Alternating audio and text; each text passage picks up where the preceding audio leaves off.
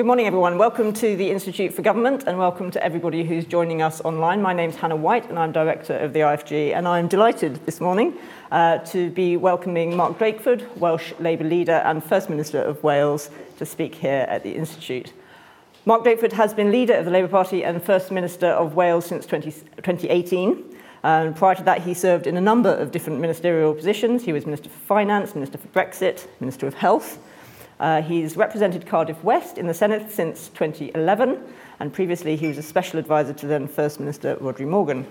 On the 13th of December 2023, Mark announced he was stepping down as leader of Welsh Labour, with a new leader and First Minister expected to be in post by Easter. And this year, of course, also marks the 25th year of devolution to Wales. Since the first Welsh Assembly election in 1999, the powers of the devolved institutions in Cardiff have been substantially expanded, and this process may not yet have run its course.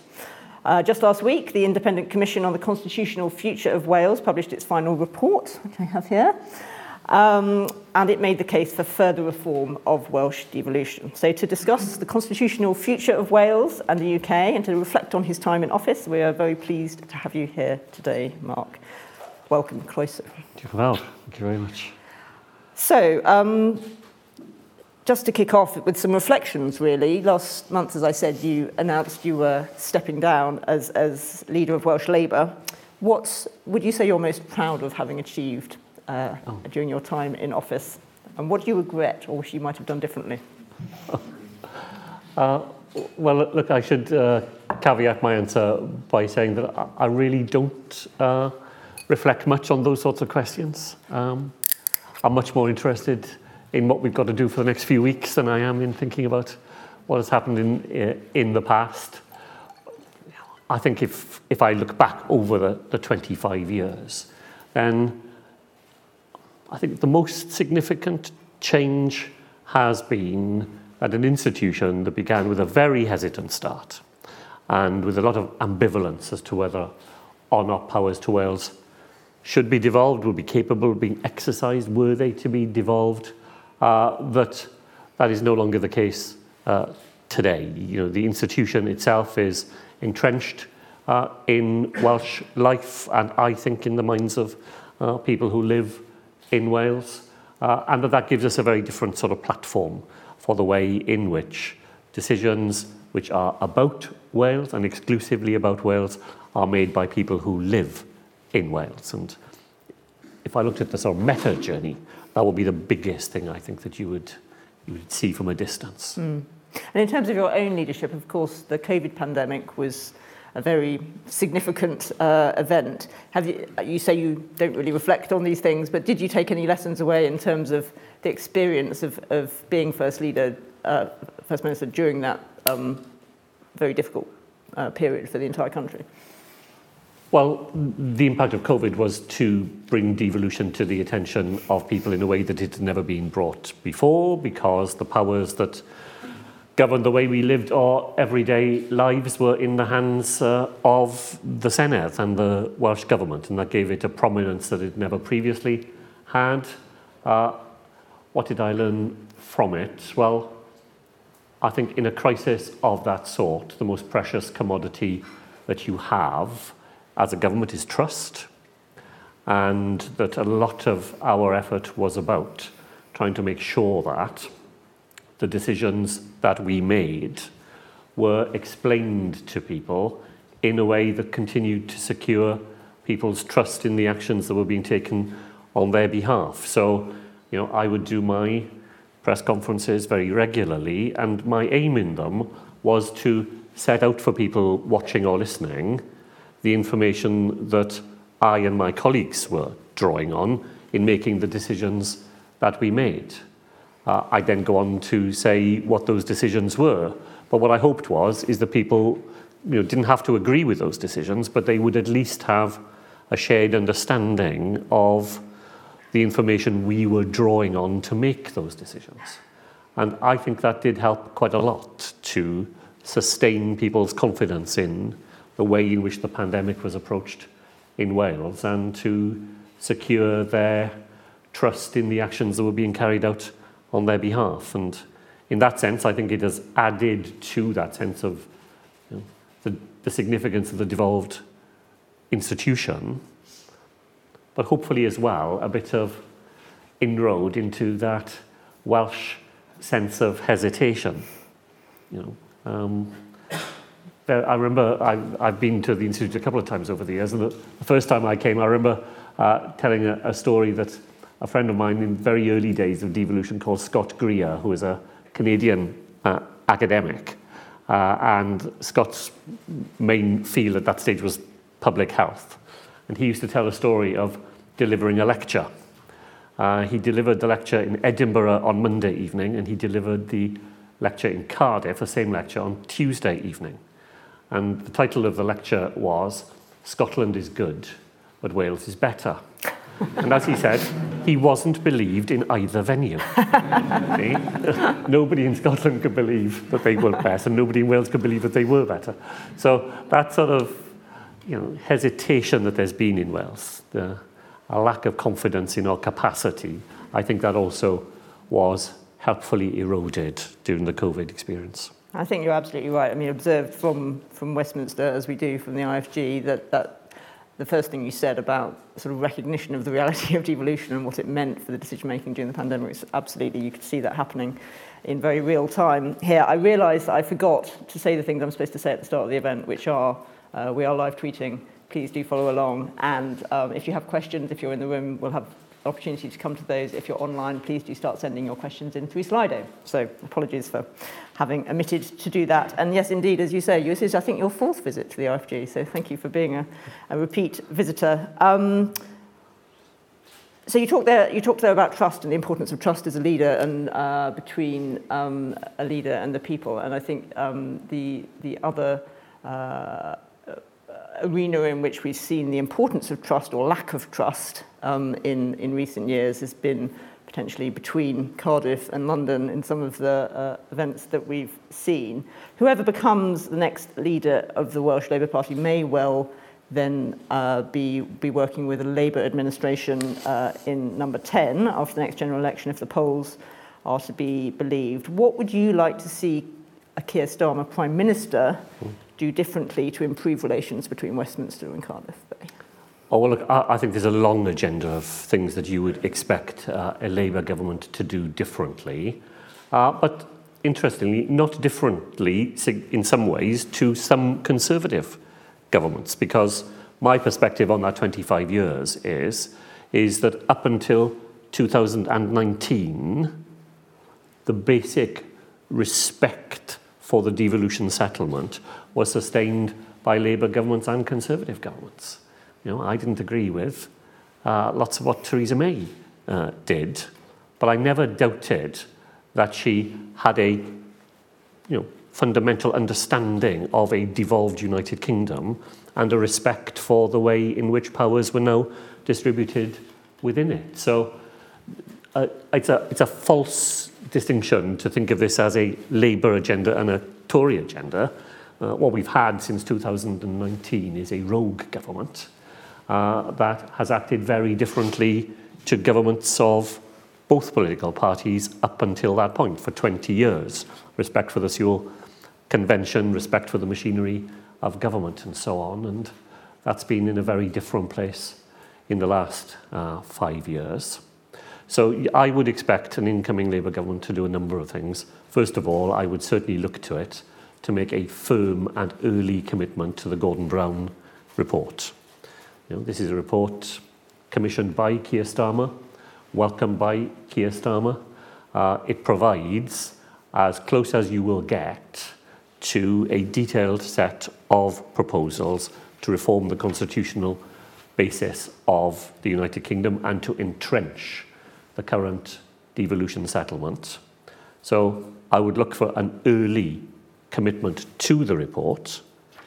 And then I would expect, you know, a map over a four-year term to show how those proposals are going to be taken forward.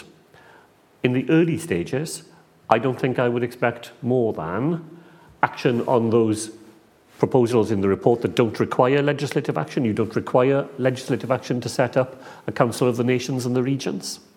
Uh, those are things that are in the hands of you know, administration powers of government.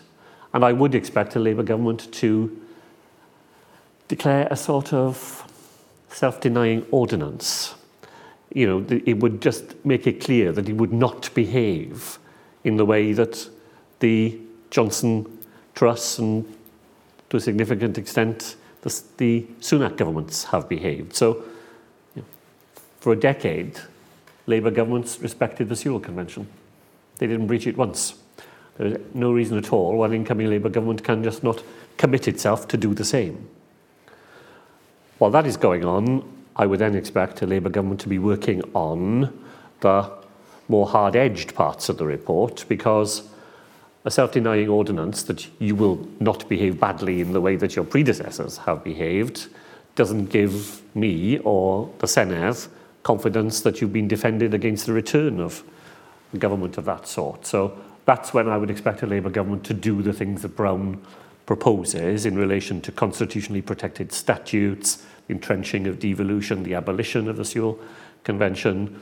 You know, I'd expect those to happen in that heavy lifting way in the second half of a term, and for the first half of the term to be preparing for that and doing the things that you can do. And there are many, many of them in the report that you can do without needing to take vast amounts of time on the floor of the House of Commons and frustrating a Labour government's ambitions to do many other things, you know, 13 years after the Conservatives were elected.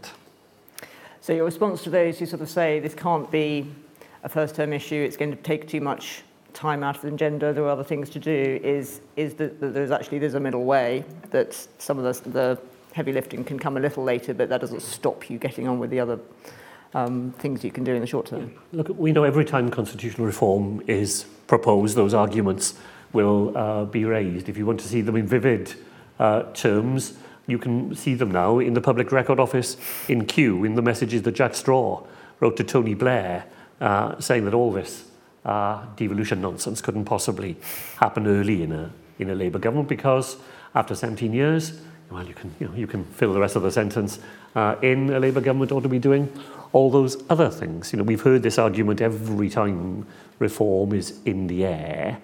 Um, I think it's a straw argument because I don't think Brown expects at all in the report that it will dominate the first year of a Labour government. It's a proposal for a whole term of Labour. What I would expect to see would be that the journey begins very early on, that the momentum is created along that path, and that over a four-year term, you know, we would see the bulk of the Gordon Brown proposals uh, translated into law. But it doesn't need to be done in a way that crowds out of the early period of a Labour government. Those are the urgent things that a Labour government will need to do. And I think you've started to anticipate my, my next question, which is um, drawn from, from thinking about what the Independent Commission has said. Um, published its final report, found that the devolution settlement is vulnerable and unstable. And there's, there's just, you know, so again, some people would argue that partly the, the structural sorts of answers that are proposed in the report aren't necessary if actually the approach could be improved. But I think what you're saying is that you can't take that risk. Well, you need both. You know, the approach absolutely can and needs to be improved.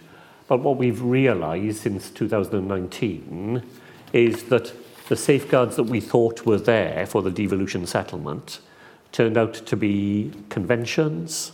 They turned out to be the way in which good actors behave towards one another. Uh, and that when you're confronted with a government that has very little respect for either of those things, then the settlement has been far more vulnerable than we had realized. That's why good intentions are important and make a difference straight away, but you can't rely on those. That's what we've learned. That's why the Brown proposals for you know, a proper entrenchment of the settlement, so it's not vulnerable in the way that it's turned out to be. Uh, we have to get that done in that first term as well.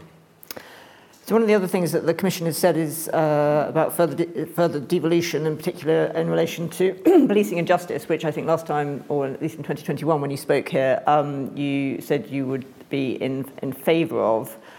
But the Shadow Secretary of State for Wales, Jo Stevens, has said we're not looking at devolution of policing and justice. So how, how do you think um, a, a, Labour, a Labour government in the UK should, should think about that? And why do you think it's so important? And how, how is the case going to be made? Um, well, uh, I would expect a Labour government at Westminster to implement Labour Party policy. That would be my starting point. Uh, and uh, the devolution of justice to Wales was endorsed unanimously at the Welsh Labour Conference in March of last year. It's been endorsed now in reports by a former Lord Chief Justice of England and Wales in the Thomas Commission report. It's been endorsed in a report by a former Prime Minister of the United Kingdom in the Gordon Brown report. Now it's endorsed in a report by a former Archbishop of Canterbury as well. These are not men at the wild frontiers uh, of constitutional reform, are they? You know, I don't think you would get a more authoritative mainstream set of people, each of whom has concluded, having looked at it, you know, themselves, that devolution of criminal justice to Wales, as it is to Northern Ireland, as it is to uh, Scotland, and as it clearly is uh, in England, uh, that that is the right course of action.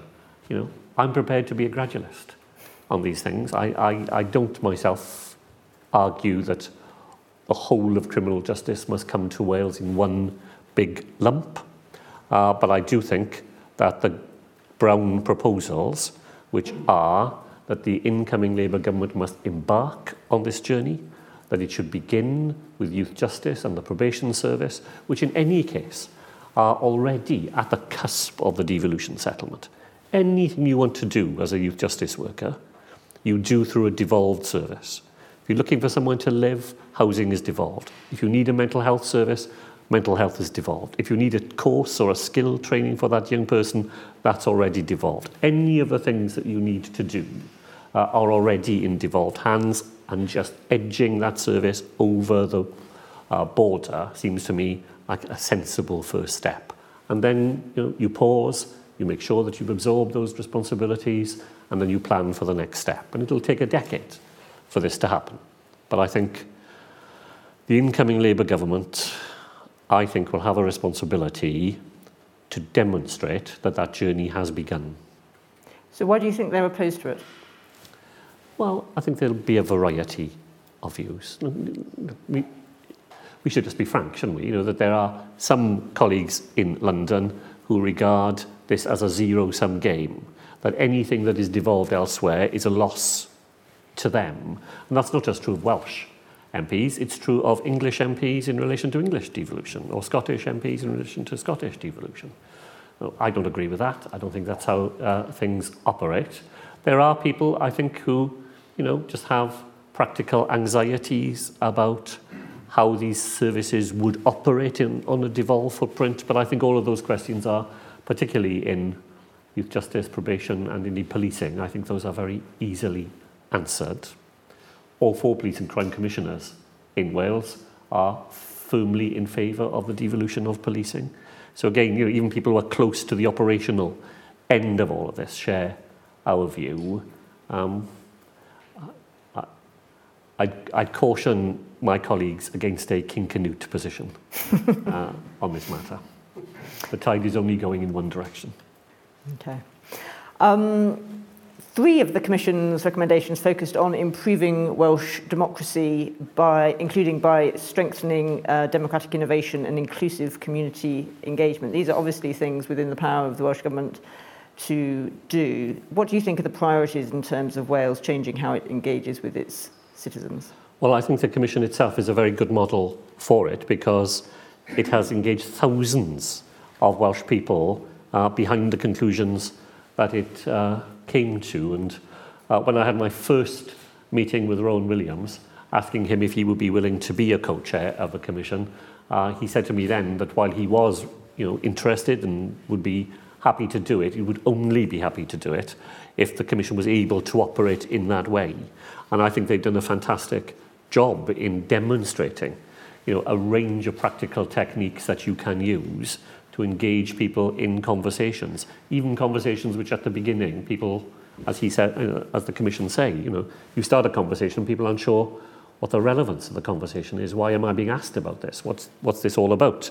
But when you can draw people into the conversation, very quickly people understand why what's being talked about does have a relevance to them and why they then have a view about it. So I am very keen that not just the Welsh Government, but the Senedd itself draws on the experience of the Commission, the two years that they've put into it, and adapts and adopts some of the techniques that they have used, as well as others. You know, we know there is a repertoire of things that you can do.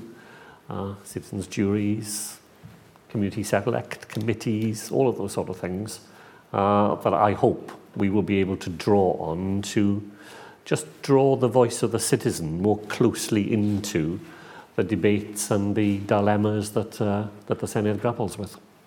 Yeah, I mean, I think that the engagement of, of uh, the 12 nations and, and, and local government and uh, the uh, sort of mayoral combined authorities and so on within the England in these sorts of techniques is, is sort of way ahead in some ways of, of, of central government. And it's, it's another example of the way in which we can get that sort of experimentation with how we do government as well as uh, what government does, um, which is very useful. Um, so obviously one of the most striking things in the commission were the three options set out for, for Wales's long-term constitutional future, enhanced devolution, federalism and independence, and the commission concluded that all those were viable options. As a unionist, how would you like to see Wales' place in the union strengthened and reformed? Uh, well, Hannah, I think the first thing I should say is, you know, the, the Commission was put together and set on its job at a time when the constitutional geography of the United Kingdom appeared to be particularly unstable. And one of the things that I think some of the sort of right wing commentary on constitutional matters gets absolutely wrong uh, is a belief that uh, somehow that moment of risk has passed uh, because the SNP fortunes uh, are in a more difficult uh, place than they were a couple of years ago, that this somehow means that we don't need to think about any of these things uh, anymore. I think that is both uh, you know, foolish uh, and dangerous because I think that the United Kingdom continues to be urgently in need of reform. In Scotland, while support for the SNP is uh, at the moment not what it was, support for independence in polling is only a couple of percentage difference than it was a couple of years ago.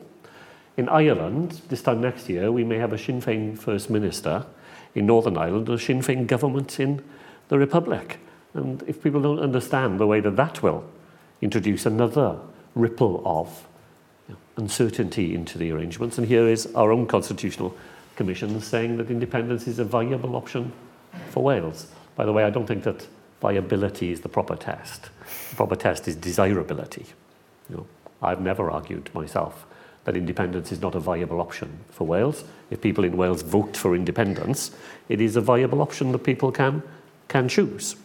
I don't think it's a desirable option. That's the debate I always have with people. I think Wales is better off in the United Kingdom. I think the United Kingdom is better off for having Wales inside it. So, of the options that the Commission set out, you know, I personally um, am more attracted to the middle of the three. I think, a more federal structure to the United Kingdom, uh, in which we recognise that sovereignty is not held in one place. Sovereignty is already, in a de facto sense, dispersed in the four legislatures of the United Kingdom, and a more explicit recognition of that. Uh, and to my mind, a written constitution that goes alongside it, not of a, you know, I think the, there's a big span in written constitutions as well. And I'm more at the sort of you know, modest end of what we would need. But I think a federal structure with a written constitution would give us long-term stability in the United Kingdom. In the meantime, because I think we're quite a long way from persuading others of that, then the enhanced and entrenched model of devolution, which is closer to the Gordon Brown proposals, there's a lot of ground to be gained there too. I'm interested in that, that the point you make about a written constitution, is that fundamentally because that would be have to be intertwined with a federal structure, or do you think there are other benefits to, to that sort of approach? Uh, well, I, I think if you have a federal structure, then writing things down does become more uh, important. But, uh, you know, power in the United Kingdom is so skewed in favour of a relatively small number of highly privileged uh, people. No wonder they don't want things written down. No wonder, you know, a written, an, an unwritten constitution allows that unequal distribution, that you know, sharply, dreadfully unequal country that we've become. Uh, it just allows that to go on uh, happening. So uh, I'm in favour of wrestling power out of the hands of people who have too much of it. And I think uh, a written constitution is one of the ways that you can help to make that happen. Okay. Um, so one of the criticisms levied um, by your opponents is that Wales should prioritise making the most of the current devolution settlement uh, by addressing public service challenges. We've seen recent NHS Wales performance figures suggest a waiting list of over 520,000. Um, we've seen uh, some of the recent PISA data in terms of uh, educational performance in Wales that um, uh, science, for science, maths and English, Wales was scoring the lowest of, of all the four nations in the UK. How do you respond to, to those challenges, or what, what do you think what more should be done? Well, uh, first of all, just to sort of dismiss the false antithesis, you know, like you can only do one, not by abandoning the other. You, you can and have to do both. Uh, so that's my starting point. In terms of public services in Wales, there is an important uh, agenda that needs to be pursued. Uh, on the health side of things, Um, waiting lists in Wales over the last 12 months grew by 1.8%. They grew by 5.9% in England, nearly five times as fast. So, yes, we have a lot of people on uh, our waiting list, although the numbers fell in December. Uh, you, you get a very distorted account of public services in Wales from a London perspective because, you know, there is a sort of media news frame for Wales, which if it's Wales, it must be worse. Uh, and as you know, once you've got a news frame, then anything that feeds it gets reported and anything that contradicts it gets ignored. So there is a lot of work that we have to do in Wales. The fundamental problems of our health service are just resource starvation. Satisfaction levels in the Welsh uh, NHS reached their highest point as they did in England in 2010.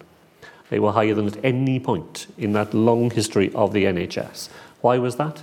Because in 2010, for the first time, the proportion of investment that we were making in our health service matched the proportion of investment that you would see in a comparable country in France or in Germany or other European Union uh, countries. And the gap between what's invested elsewhere and what's invested in this country has widened ever since, through the age of austerity and now uh, into austerity uh, number two.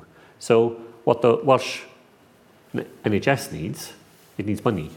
It needs money that would allow it to do the things that would help to eliminate those very long uh, waits, make sure that the facilities, the fabric of our buildings is on the side of the people who work in them. There's reform to go alongside it uh, as well. But um, most of the things that we confront are similar in nature to what is confronted in other parts of the United Kingdom and the root cause of the difficulties lie in, you know, 13 years of neglect of what is necessary to run public services in the way that people would wish to see them run. To paraphrase Liam Byrne, there is no money. Where do you think the money should come from? Well, the money does have to come through growth, isn't it? You know, that, that's the, the, the biggest failure of all of the post-2010 period uh, is the productivity problem. You know, if you read the recent Resolution Foundation uh, report, we have become a low growth, high inequality country. And we have to tackle both of those together. So, in that sense, you know, I'm a very traditional sort of socialist in that what I believe you have to do is you have to grow an economy and then you differentially distribute the product of that growth so that most of it goes to those who need it the most. what we've seen is 13 years in which there's been practically no growth in the UK economy at all. And that is because for a modern economy to thrive, you have to have public investment to crowd in private investment. Yeah, that's another of the great sort of shibboleths, isn't it, of the neoliberals. A public investment crowds out public private investment. Actually, it's done properly, it's exactly the opposite way around.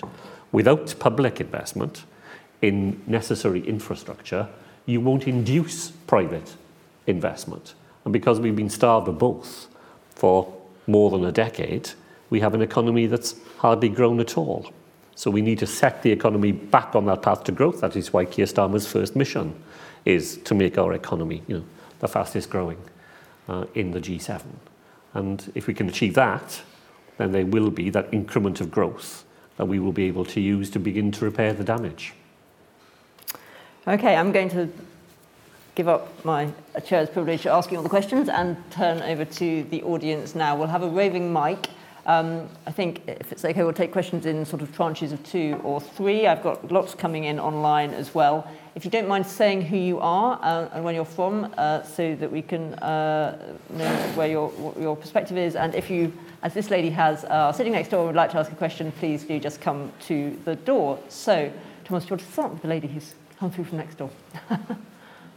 Hi, Mark. Um, for those of you who don't know, I was on the commission uh, that reported last week. I was the Conservative Commissioner. Um, and as you rightly pointed out, we, um, we did have large sections on the future of democracy uh, within Wales. And I wondered, uh, First Minister, if you could comment briefly on how ambitions for improved democracy in, in Wales will slam up against uh, a closed list electoral system which is being proposed for the Senedd. Thank you. Um, uh, just in front there. Hi, Dave Penman, General Secretary of the FDA. Um, Mark, you said that you don't like reflecting, but unless Institute are going to invite you back, uh, this is our only chance to, to ask you. So I wonder if you'd reflect. You've been a minister with a variety of portfolios and First Minister. What do you think in that period of time the greatest strength of the civil service has been that you've experienced, and also what has been your greatest frustration with it? Very good. And there's a gentleman over here.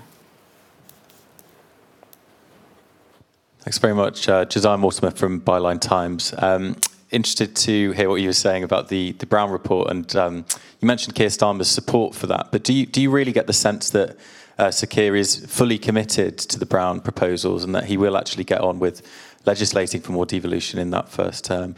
And uh, secondly, uh, what, what's your advice to the next Labour First Minister of Wales? Thank you. You've got about six questions there. Okay, lovely. No, no, thank you very much.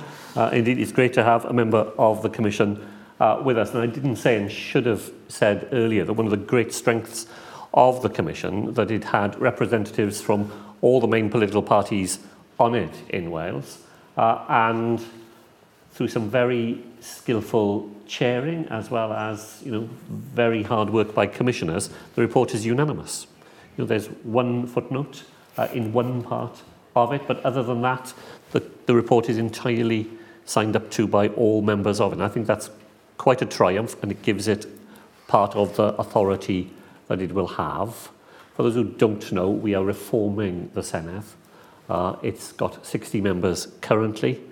Uh, the first report we had on devolution was by Lord Ivor Richard back in 2004, 20 years ago, where he said the Senedd was too small to do all the things that it was being asked to do then. If you think of what it's been asked to do now, it's certainly too small. We're going to expand the number and we're going to make the voting system completely proportional. We have a sort of slightly hybrid system uh, at the moment. Uh, in the first election, people will uh, vote for a political party and there will be a list of candidates. The candidates will be on the ballot paper for people to see, but you cast one vote for a political party in the order of the candidates on the ballot paper will be determined by the political party. Um, I think this is a closely balanced argument between closed and open lists. But in the first election, I think that balance just tips in favour of closed lists. Because from my party's point of view, at least, this is the only way in which we can be sure that we will deliver on our promises to our black members, to our disabled members, that they will be in prominent positions on those lists and will end up in the Senedd. For me, the closed list is a one-off opportunity to guarantee that we end up, at least in my party's case, with a cadre of members of the Senedd who properly reflect the diversity of contemporary Wales. And without it, you can't guarantee that. Once that's done, and we're, you know, we're committed to a review of the system after the first election, the balance of arguments may uh, move back in favour of open lists. But for the, for the time being, for that first election, uh, I think the closed list system offers us that extra advantage in establishing the new enlarged Senate, Senedd in that genuinely diverse way. Uh, so uh, as far as uh, the civil servants is concerned, look, we're very lucky in Wales. We have a very stable civil service. Uh, we don't have the turnover that you see elsewhere. And what that means is, is you are very often talking to people who have a depth of expertise in the topic that they are advising you on. They have the institutional memory. They remember what we did when we last you know, confronted this issue time before. And that is the sort of advice that I have hugely valued. Advice from people who speak to you with authority on the subject which they are uh, advising. So, you know, in my experience of the Welsh Civil Service, that has been a huge strength. My frustration about the civil service is that its hierarchical nature would be recognised by Gladstone. I, I, I think he would be completely at home in the way in which the civil service talks about whether you are a grade six or a oh God, I don't know. I refuse to, you know, I refuse to learn what all these things uh, mean. Um, because I, I'm, you know, I am a very firm believer in distributed leadership. Uh, when I am being advised, so every Monday I sit down to go through the questions that I have to answer on a Tuesday. Um, the people I want in the room are the people who are closest to the question that I'm being asked. I do not want to be speaking to somebody who is three steps away from them in the hierarchy where information being passed up the line. I end up talking to somebody who knows no more about it than I do. You know, I want to talk to the person who knows the most, and I don't care where they sit in the hierarchy. And that's how I run that Monday session. And, but I'm against the grain, I know. Every time I, you know, I insist on, on that, I feel the civil servants shudder. The civil servants, uh, you know, oh God, he's going to talk to the, this on the front row. you know, so that's my, my frustration, is in that powerful sense of hierarchy that still pervades the service. Um, and uh, in relation to, you know, will Keir Starmer um, embark upon the Brown Report? Well, I want to help uh, there. I want to help in trying to devise a practical pathway for the Brown proposals that meets some of the anxieties people have about it crowding out other things and demonstrates how, in the way I was answering other questions, you can start the journey immediately and do some very important things and use the time of the first couple of years to work up to some of the more fundamental reforms. And if I had any advice for my uh, successor, which I try not to really, uh, then it's to be bold. You see, the, the biggest challenge for Welsh Labour, when you have been in power as we have been for 25 years, is renewal and a determination not just to rest back on the oars of being in government. Because you could do, you know, you're familiar with government, you've been there a while. If you're not careful, I think the challenge for Labour is always to be looking for those radical changes that are necessary.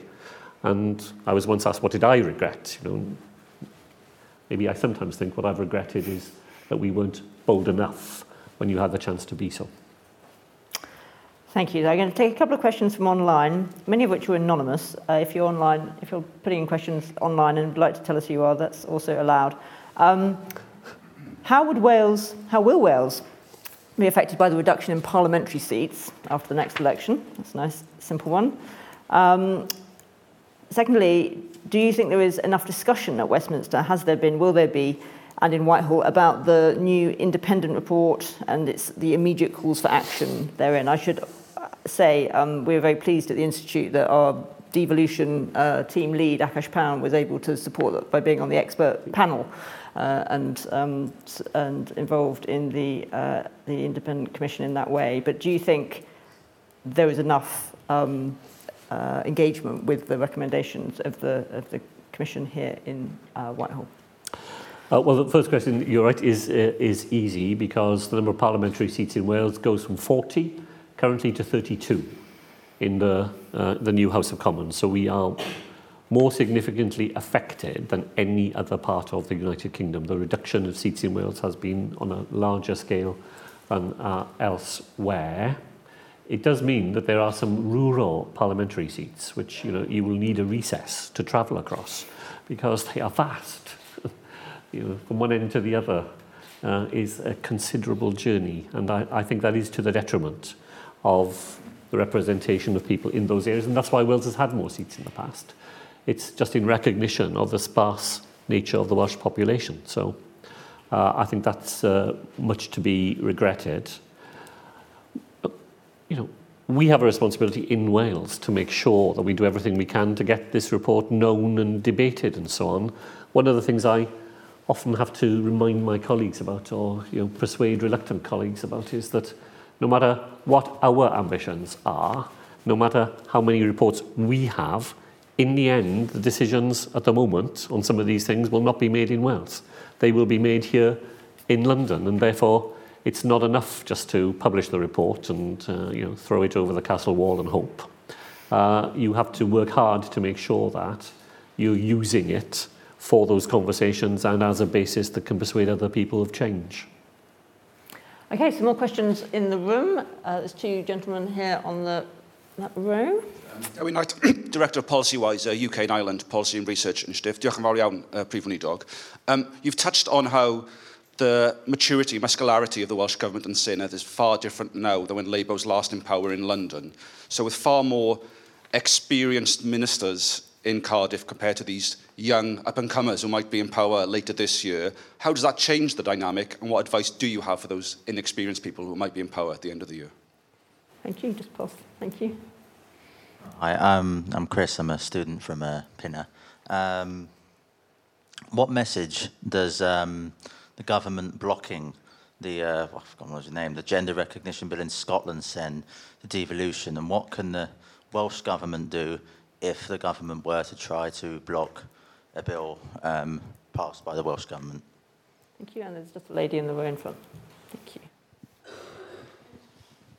Diolch yn fawr, Prif Weinidog, uh, nes i fwynhau'n fawr iawn. Um, I'm Megan from Jesus College, a student at Oxford. Um, I'd like to ask you a bit more about your preference for the federal option in the report. Um, I think it seems to me that it's a good middle ground, um, but doesn't it run the risk of not pleasing either party, either side? um, because you've got those on the indicaria side of things who might think it's not going far enough, particularly, I think, young people in Wales.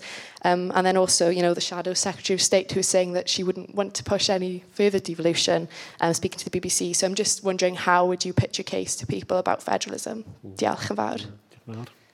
Uh, well, uh, Dewi, diolch yn fawr am y cwestiwn, wrth gwrs. Uh, and, and it's a really important point, uh, Dewi, that, that you make, that, uh, you know, Welsh ministers have been in power all this time, doing the difficult things that governments have to do, one of the things that I've been uh, cheered up about by is the um, renewed interest that comes with Sue Gray's appointment.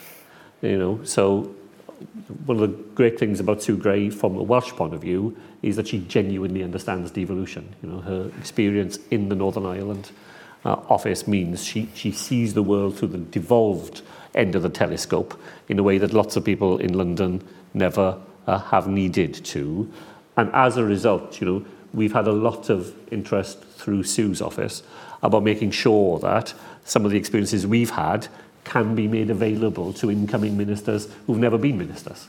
Uh, and you know, the basic routines of what ministers have to do and the way advice comes to you and how you should uh, interrogate that advice and all of those things, which are very familiar to all of us Uh, we're very keen to make that available to incoming Labour ministers where that is useful to them. And I think Sue is very keen to make sure that that channel is wide open so that we can do that. And she'll be in Wales again in a week or so as time to help us to make sure that that happens. Uh, Chris, I, I thought the blocking of the Gender Recognition Act by the UK government was a cynical, uh, you know, politically motivated act, part of their culture war uh, obsession um, and part uh, of the muscular unionism uh, obsession as well.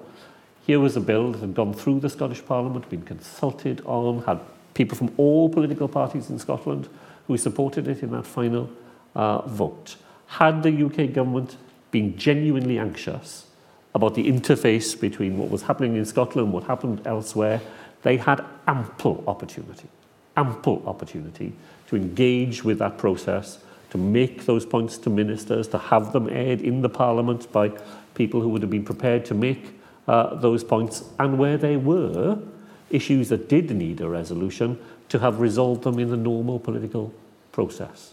The fact that they waited until the Act had completed its passage through the Scottish Parliament and only acted then tells me that this was not about the substance.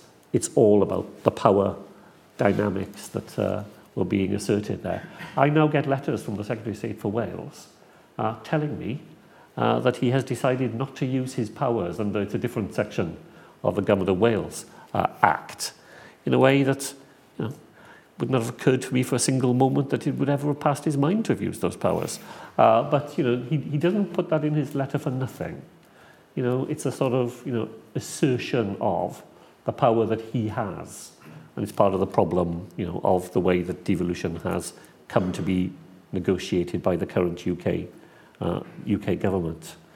Uh, Nia, um, y i perswadio bobl eraill, wel, mae, mae nhw'n uh, yna, dwi'n siŵr am hwnna. The problem of persuading people about a federal option uh, is real. Uh, but it's the reason why we commissioned the report, isn't it? You know, we wanted to surface these arguments. We wanted to ask a group of people with the expertise that they were able to draw on to develop the argument around these cases. So I'm not saying for a minute that this will be a straightforward uh, journey, and those of us who have a particular view will no doubt go on speaking up for it and trying to persuade other people. But we've, you know, we persuaded a lot of people about a lot of things that we weren't able to do 40 years ago in, in this space. Uh, and I'm very keen to have the chance to, to do that myself. The report, though, is a very important contribution to an informed debate on those three uh, options. And that's why I think it's been such a valuable exercise. Okay, some more questions. I've got Akash, who I mentioned in the front row. So we'll take one from him. Thank you. So, hi. Uh, yeah, so Akash Paun from Institute for Government. And as mentioned, I was um, pleased to be part of the panel advising the, the Commission over the last couple of years. Um, so, uh, First Minister, my questions whether um, whether you think a, an incoming Labour government should review and reform the system by which um, devolution is funded, so the Barnett formula for the devolved nations, but also potentially should it look at a at the funding of, of devolved government within England, perhaps as part of a more in a more joined up way than has previously been the case. Um, and, well, that's the sort of should question. The follow up is do you think there's any chance at all that um, Keir Starmer and uh, Rachel Reeves will have an interest in, in opening that Pandora's box? I want to hand to this gentleman here. Thank you very much. My name is Donald. I'm from NAXA. Uh, my question would be on the foreign policy. I would like to know if the devolution is, uh, is working also on the foreign policy and what is the place of Welsh uh, uh, in the world and how do you see uh, Welsh, uh, what can be the policy of Welsh in the framework of the devolution? Thank you. Thank you. And there's a gentleman just on the aisle here. Thank you very much. Uh, Garry Graham from the Trade Union Prospect. Um, First Minister, great to see you. you. Your government in Wales has taken a very different approach towards social partnership and industrial relations, indeed uh, pay for civil servants working for Welsh Government. What lessons do you think do you learn from that different and more positive approach? And is there any advice that you would give to an incoming UK government? You. No, thank you very much. Uh, well, uh, Ashak, I think yours is the most difficult question uh, of all because uh, the Barnett formula, flawed as it is, disowned by its author as it was, uh, remains one of the great untouchables of, uh, of UK politics. And um, I'm not optimistic, I'm afraid, about whether an incoming Labour government will find the political bandwidth you would need. Because, you know, let's be frank about it, a fully needs-based formula would end up with some money being lost to some parts of the United Kingdom and that money ending up in other parts of the United Kingdom and that's fiendishly difficult to do because you create losers and once you create losers you create inevitable sources of uh, dissent and opposition. And that's why I think no governments have ever been able to to grapple with it. That does not mean that I do not believe in a needs-based approach to funding the United Kingdom. I think that is undoubtedly the right thing uh, to do. Maybe maybe all the things that Gordon Brown says about English devolution and he definitely does talk about fiscal devolution in the English context as well, maybe that will open up the debate in a way that when it's simply been about funding Wales, Scotland and Northern Ireland, the debate has been so frozen. Uh, and so, you know, uh, I'm not optimistic about it because it's defeated government after government. But there may be a moment when the debate just has more fluidity in it that allows at least some reforms uh, to be attempted. Uh, thank you for the question on foreign policy. You know, I, I'm a believer in the union, and one of the things I would discharge at the level of the United Kingdom is major responsibility for foreign policy. But uh, we do have an interest in it, quite definitely in Wales. And again, the Gordon Brown report proposes the devolution of some further important uh, responsibilities in this space. So the Brown report says that devolved governments ought to be able to join international organisations where that membership is open to regional governments, but where the current UK government refuses to allow us to do that. So, you know, we would, in a heartbeat, rejoin Erasmus+. Plus. Um, but we can't do it because the UK government keeps that decision to itself, whereas Brown proposes that it could be made in Scotland and Wales and Northern Ireland. Uh, we would join UNESCO for example, which other regional governments do. We have four World Heritage uh, sites in Wales. We have lots, you know, we have lots of contact with that organisation. So we have relationships with other regional governments, primarily European ones. We're a small place. We have to choose who we are, where we put our effort. So our core relationships are with the Basque country, with um, Flanders, with other parts of Europe where we have long-standing uh, ties. And the purpose of that is, is that post-Brexit, we have been very determined to do everything we can to uphold the reputation of Wales as a European nation, an outward-looking, engaged nation that welcomes people from other parts of the world to come and be part of Wales, that thinks of that as a central strength to the contemporary nation that we want to be. So, you know, in the modest way we are able, we do have a distinctive idea of what Welsh participation in some of those international relationships is all about. Uh, and then finally, the question on social partnership. Well, we've legislated in this Senedd term to put our social partnership arrangements on a statutory footing. During the COVID crisis, there was no more important forum we had than the weekly meetings we had with our social partnership forum.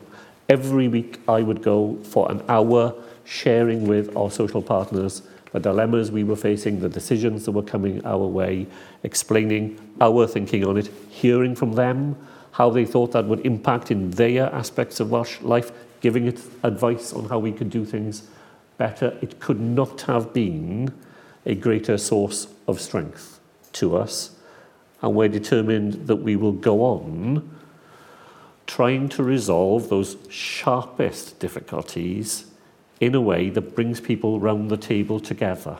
Social partnership is the antithesis of coziness. You know, its critics say, oh, this is all just people who get together to be nice to each other. It's absolutely the opposite of that. Some of the most challenging conversations are had in the social partnership space but they're conducted by people who have a shared ambition to find common ground. So that's why the conversations are difficult and have grit in them. It's because if you are to find that common ground, you have to engage with those differences as well. So these are tough conversations. But if you do social partnership right, you draw on that enormous strength that you have when you can appeal to people's determination that as much as they possibly can, they will find ways of acting collectively and cooperatively. I think we have time for one last very quick round. So I'm just going to ask one question from online from Alistair Jones. How should the relationship between the Senedd and local government in Wales develop? Are there plans for double devolution or are there still plans to reduce the number of councils in Wales? And people who will ask quick questions, gentleman right at the back of the corner and the gentleman next to him. Hello. Hi, Mark. It's, uh, I'm Kerry Howell, Northumbria University. I'm an academic there, uh, professor of governance. Um, I'm just wondering whether or not the process of devolution has sort of enhanced Welsh identity or, or, or synthesized, if you, if you like, and acted as a mechanism for synthesizing different Welsh identities and, and, and how that's changed over the past 25 years. Could you just give it to the gentleman next to you? Thank you. Good morning. I'm Billy Davis from the Western Gateway, uh, the regional partnership for South West Wales and Western England. Um, I just wondered, First Minister, what your opinion was on the, the potential future of pan-regional partnerships to further devolution both in, in Wales and across the country. Thank you. Uh, well, first of all, there are no plans to reduce the number of councils. In Wales, what there is, is a new legal framework that allows councils to come together on regional footprints to discharge more of their responsibilities in a shared way between councils. And that's, you know, I think that is a much better formula myself than just trying to, you know, amalgamate and reduce the numbers. You do it by cooperation and by consent. Oh, Terry, that is such an enormous uh, question. Thank you. But I can't do it justice in just a couple of minutes. Uh, I think identity is much more important uh, than it would have been you know, while I was uh, growing up. It's much more the surface uh, of uh, Wales, and it's a very important part of uh, how the Senedd operates, and indeed how Welsh Labour has been the success that it has been, is because we have succeeded in a way that I probably would say uh, some of our Scottish colleagues didn't manage uh, to persuade people quite properly that in Wales, to be Welsh and to be Labour are two identities that sit on top of each other absolutely comfortably. You do not have to vote nationalist in Wales to prove that you're Welsh. Uh, and that's been, you know, that's been a mission, really, of my party through Rhodri Morgan, Carwyn Jones, uh, and indeed during the time that I've done uh, the job.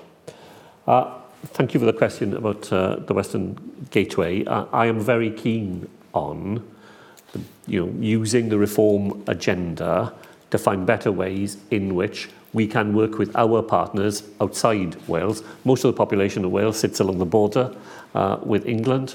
We've got some very powerful partnerships in the north-west, you know, with our partners in Manchester, Andy Burnham and Steve Rotheram, uh, in Liverpool, with the, the Cheshire sort of economy. It's a single economy in some ways, northeast Wales and northwest uh, England. And Severnside, an economy that brings together you know, the population of the southeast of Wales and Bristol and down further into the West Country, that also ought to be a powerful engine that we can use together. So we need, uh, we need some work on making sure that we've got the right institutional arrangements to make the most uh, of that. But personally, I would think that that is a very important part of our future. Okay. I'm afraid we're going to have to draw it to a close there. I should say there's a number of comments coming in online with people thanking you for your service to Wales. Can I add to that, um, thanks for always being so willing to engage with the Institute for Government. We've always really enjoyed having you here and being able to talk to you. Um, I'm hoping we're going to be able to talk to you one last time for our Ministers Reflect series, which uh, we always uh, talk to uh, um, outgoing ministers about their experience and maybe persuade you to do some reflection, even if that's not your natural inclination, um, because we've got some uh, fantastic um, uh, interviews with devolved ministers there, including some former First Ministers. So recommend that to you all, and, and hopefully there'll be an update before too long. Um, but can I ask everyone to join me in thanking Mark?